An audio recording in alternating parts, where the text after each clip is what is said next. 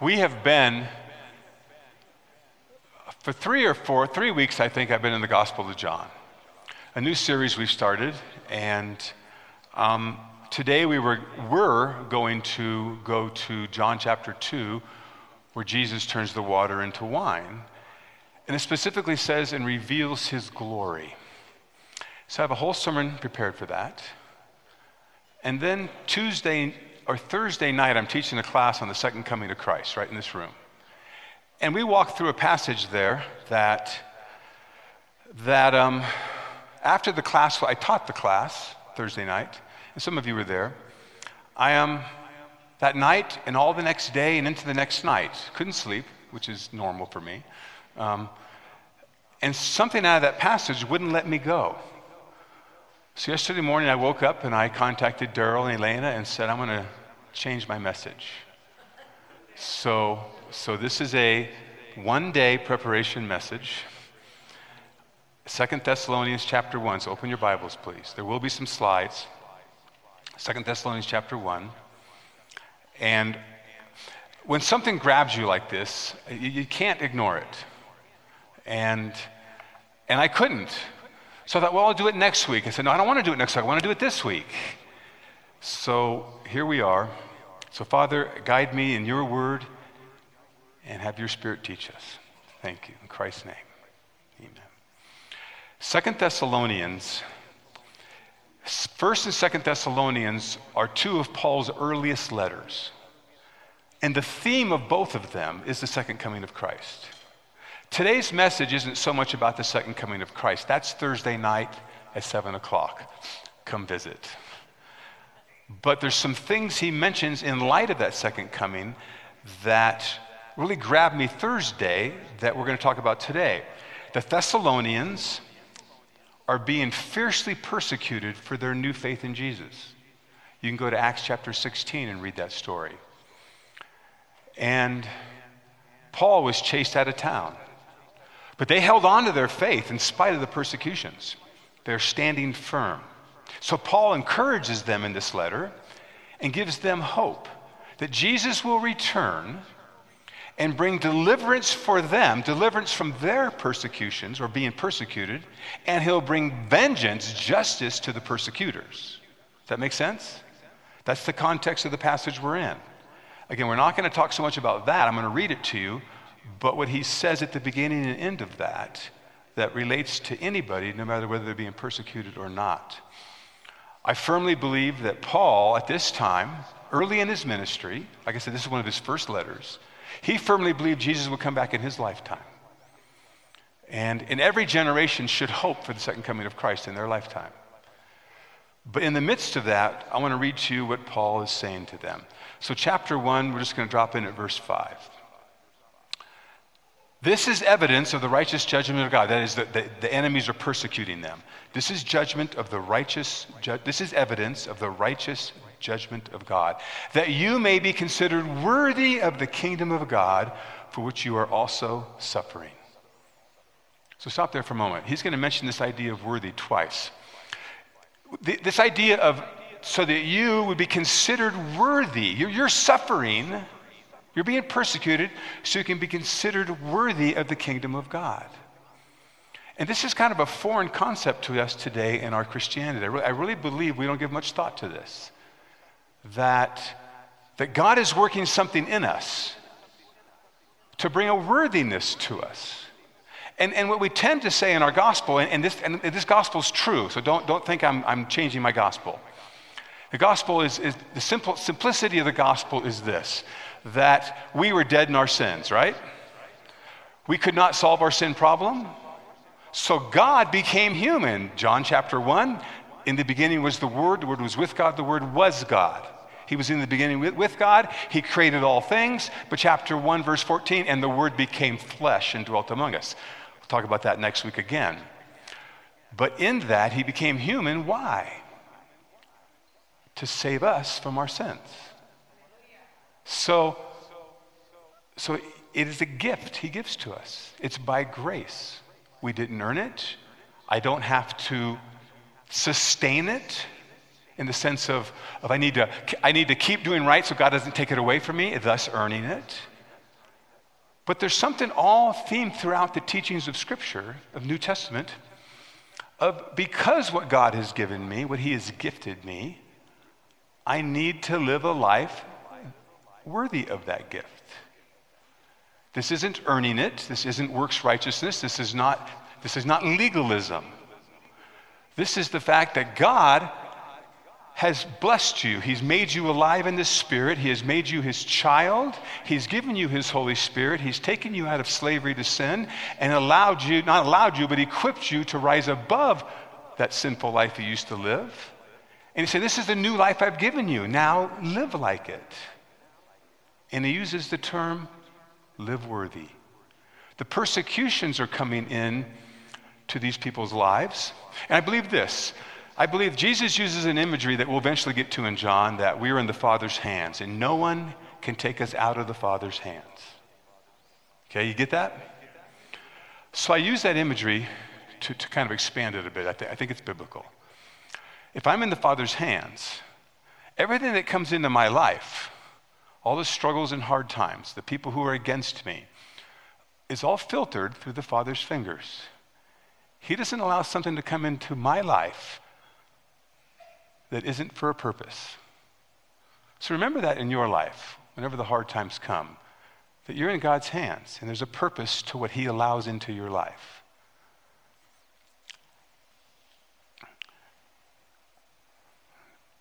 There's only one day eh, prepare, preparation. I just forgot what I was saying. So let, let me get back to Scripture. That's always the good answer. That you may be considered worthy of the kingdom of God. Listen to what Jesus says about worthiness. Whoever does not take his, up his cross and follow me is not worthy of me. That's Matthew 10 38. Jesus speaks of a worthiness. Paul in Ephesians 1, I therefore, the prisoner of the Lord, Ephesians 4 1, I therefore, the prisoner of the Lord, urge you to walk in a manner worthy of the calling to which you have been called. So you've been called as a child of God. live like it, is what Paul's saying. 1 Thessalonians 2:12, the book before our book. We exhorted each of you and encouraged you and charged you to walk in a manner worthy of God, who calls you into his own kingdom and glory. This is just a few of the ones I found yesterday of talking about us living worthy. So here, we're going to come back to this in a minute. This is how it opens, and this is how the passage closes. But here's what I wanna, how I want to package it in what we've been talking about uh, uh, through the whole book of Romans when we did that, and our new purpose statement. In our new purpose statement, it talks about that we want to discover who God is and what He's done for us in Christ, and then to grow into Christ likeness, and then to engage a broken world with the hope of the gospel of Jesus Christ. Well, growing into Christ likeness, the second step of our purpose statement, was what I believe God is talking about right here in different terminology when he says that this is evidence of the righteous judgment of God, this persecution in your life, so that you be, may be considered worthy of the kingdom of God for which you are suffering. See, God is creating a worthiness in you. He's bringing the character of Christ and working it in you each and every day as He has you in His hand and what He allows to come through His fingers to bring some challenges to your life, to bring some pain to your life, to bring some uncertainty to your life. You guys agree? We, I've said this before. We, we don't tend to grow into Christ likeness when everything's wonderful, do we? We need a little struggle in life in order to grasp okay, God, what are you doing? Who am I? Who are you? And what's going on here? So God is working Christ likeness into you. He's working the worthiness of his son into your character. And the persecution these guys were going through was that way. So this makes sense. Do, do, do I sound like I'm saying works righteousness or earn your salvation? Does it sound like legalism? Better do this or you're a bad person. So that, that those things, because those things are not true, we tend to throw out all ideas of living a worthy life as some form of legalism. It's not. It's what you've been born again to do. Okay, so that, that's how we're starting this. Now, now we're going to look at 6 through 10 with me. I'm going to walk through these a little quicker. Since indeed God considers it just to repay with affliction those who afflict you, and to grant relief to you who are afflicted as well as to us, when the Lord Jesus revealed from heaven with his mighty angels in flaming fire, inflicting vengeance on those who do not know God and on those who do not obey the gospel of our Lord. And they will suffer the punishment of eternal destruction away from the presence of the Lord and from the glory of his might. So, this is a sobering passage. We talked about this past Thursday night. This is, this is a description of the day of the Lord, the Bible talks about. The day of the Lord is when God will come to rescue his people and to bring judgment on those who are in rebellion against him. So it's talked about all through the Old Testament into the New. So, verse 9 again, they will suffer the punishment of eternal destruction away from the presence of the Lord and from the glory of his might. Look at verse 10. When he comes on that day to be glorified in his saints and to be marveled at among all who have believed, because our testimony to you was believed. Stop and look at that again. Look up on the screen or look in your Bibles. To be marveled at when he comes on that day, to be glorified in his saints, and to be marveled at by all who have believed. Have you believed? Four of you.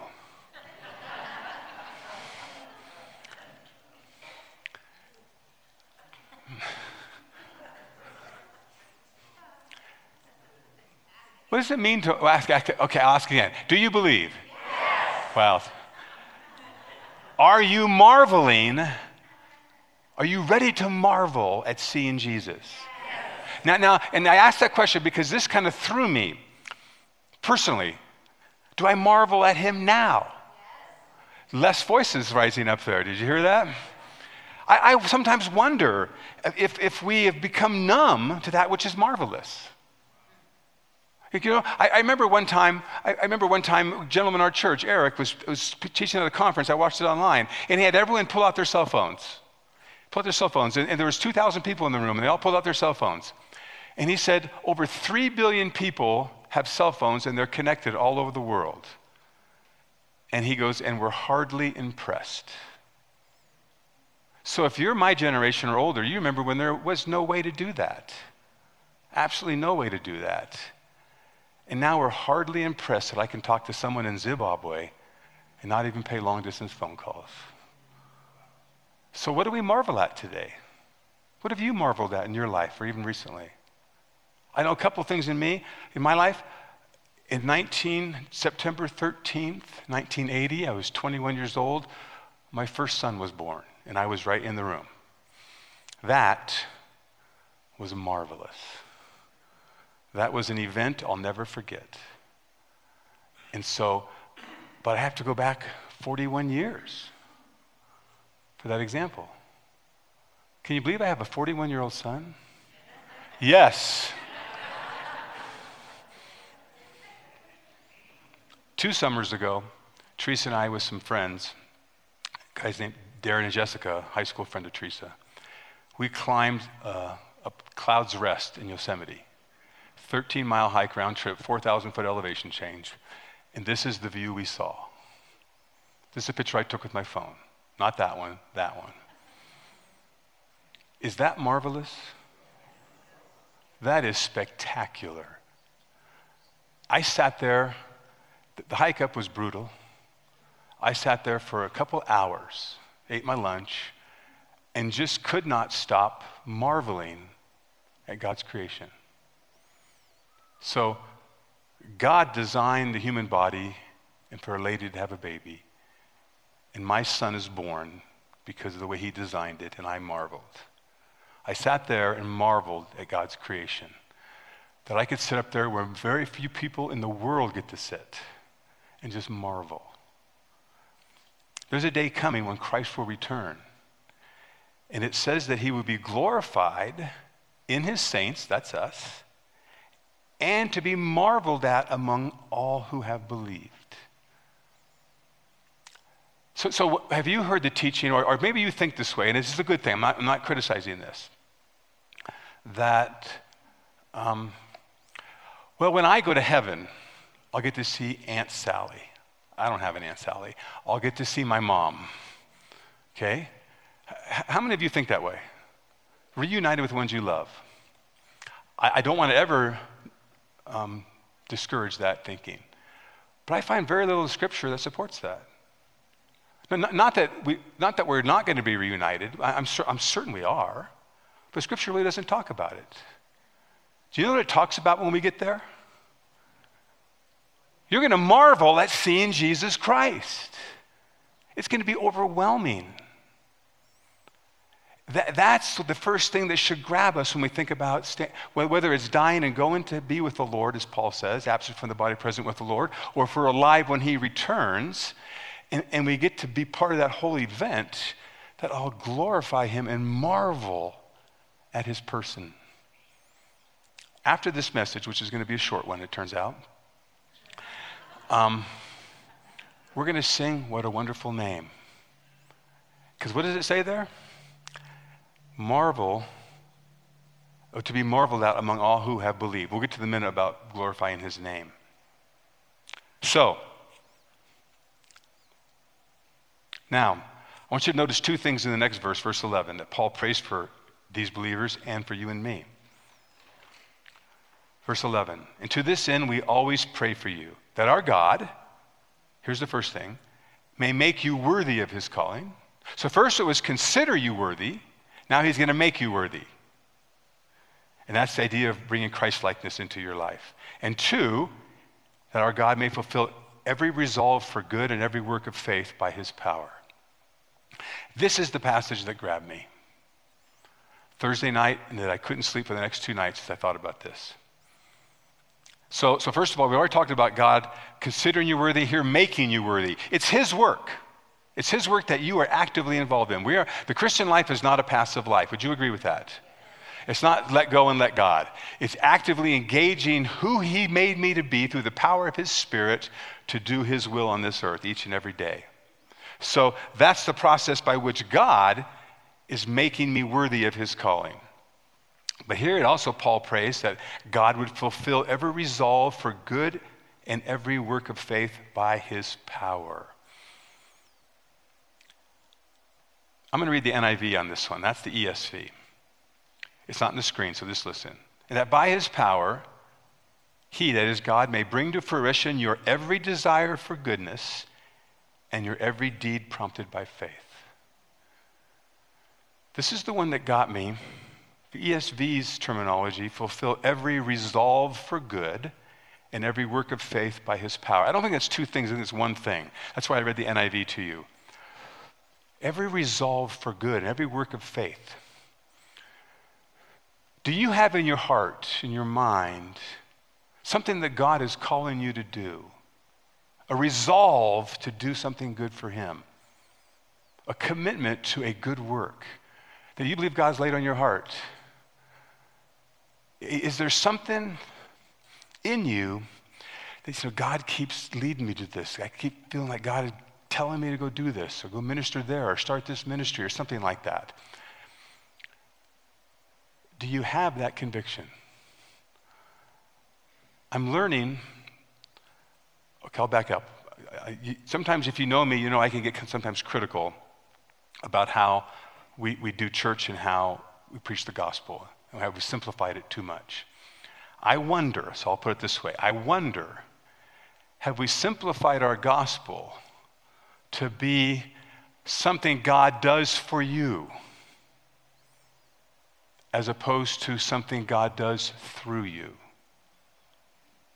Now, I'm not denying God does things for us. Amen? Everything from forgiveness to regeneration to the Spirit of God in me, and practical things like I get to live here. Thank you, God.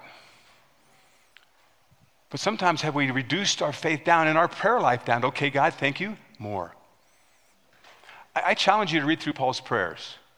There's a whole book on it called Spiritual Reformation, Prayers of Paul, written by Donald Carson. Paul never once mentions pray for a better job, pray my cold goes away, he doesn't pray for these things. He prays for your spiritual vitality. He prays for your spiritual growth. He prays that you would know God more and more and you would step into His will. So here Paul is praying that he may fulfill every resolve for good and every work of faith by his power. So, this is what grabbed me the other day because I get paid to do this. This isn't some wonderful thing. Oh, isn't Pastor Tony wonderful for giving his life to preaching? You guys pay me pretty good.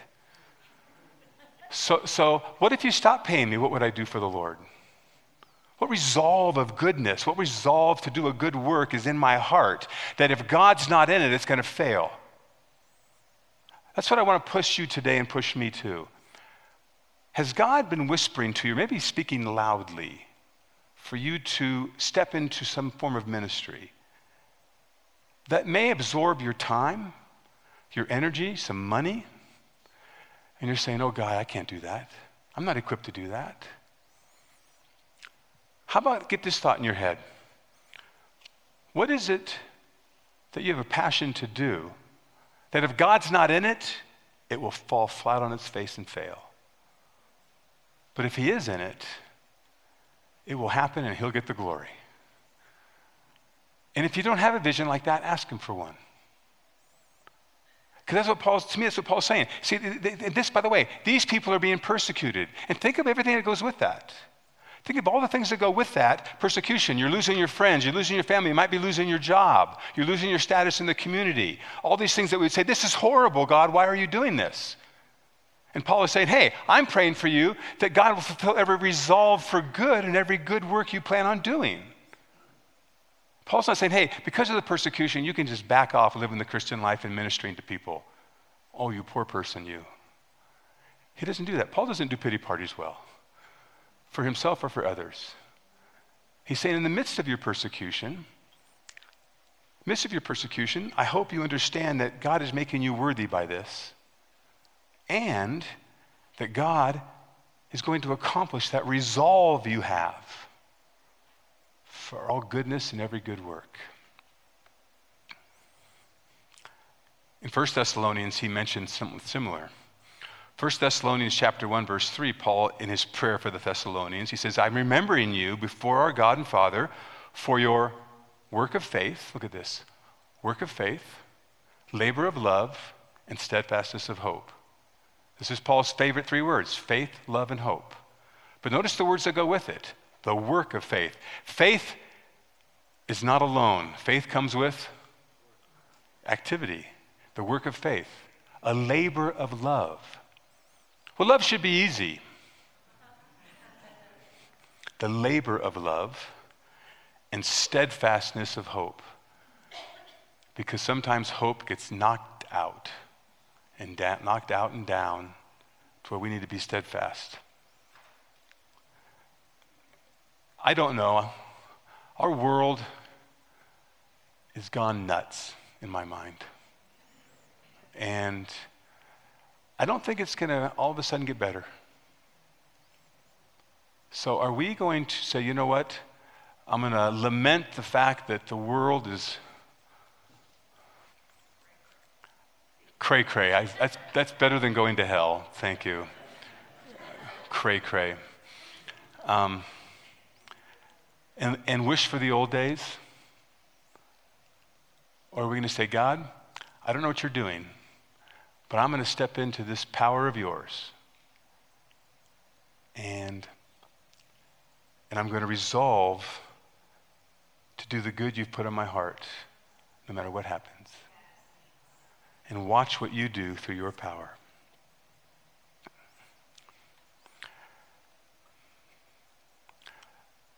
We, our third part of our purpose statement engage a broken world with the hope of the gospel of Jesus Christ. So I'm going to encourage you and me. What resolve for good things that we, God can do for, through us do we have? What resolve? What a great word. Resolve. What good deed do you want to see God accomplish through you? That if He's not in it, it will fail. Take those to Him in prayer. Verse 12. So that, the end result of this, so that the name of our Lord Jesus may be glorified in you. So we have this concept oh, God be glorified, Jesus be glorified. But let's make it very personal. God be glorified in me today, in my attitudes, in the words that come out of my mouth, in what I do with my hands to help other people. Be glorified in me today. But look what that says there. In the name of our Lord Jesus may be glorified in you and you in him. We'll get to that one next week because the whole sermon next week is on about the glory of Jesus in the Gospel of John. Both he is glorified in me, what I do, and somehow I'm glorified in him. It's one of those things I'm not sure what all that means, but let's step into that next week. And that is all according to the grace of our God and the Lord Jesus Christ. So, what does it mean that the name of our Lord Jesus may be glorified in me? The name. Why doesn't it say that Jesus be glorified in me? Why the name of the Lord Jesus? Why that terminology? Because we're going to sing that song here in a moment. What a beautiful name. I learned this a long time ago from my pastor in Reno, Dan Frank. He said the definition of name, think of your name. Your name represents your works. Let me, get it right here. Your character, your works, and your reputation. So when someone hears Edie, sorry, Edie, you're sitting here. We, th- oh, we think, oh, her character, her works, her reputation. That's what people think when they hear your name. What are they thinking? So, if Christ is glorified in me, the name of Christ is glorified in me.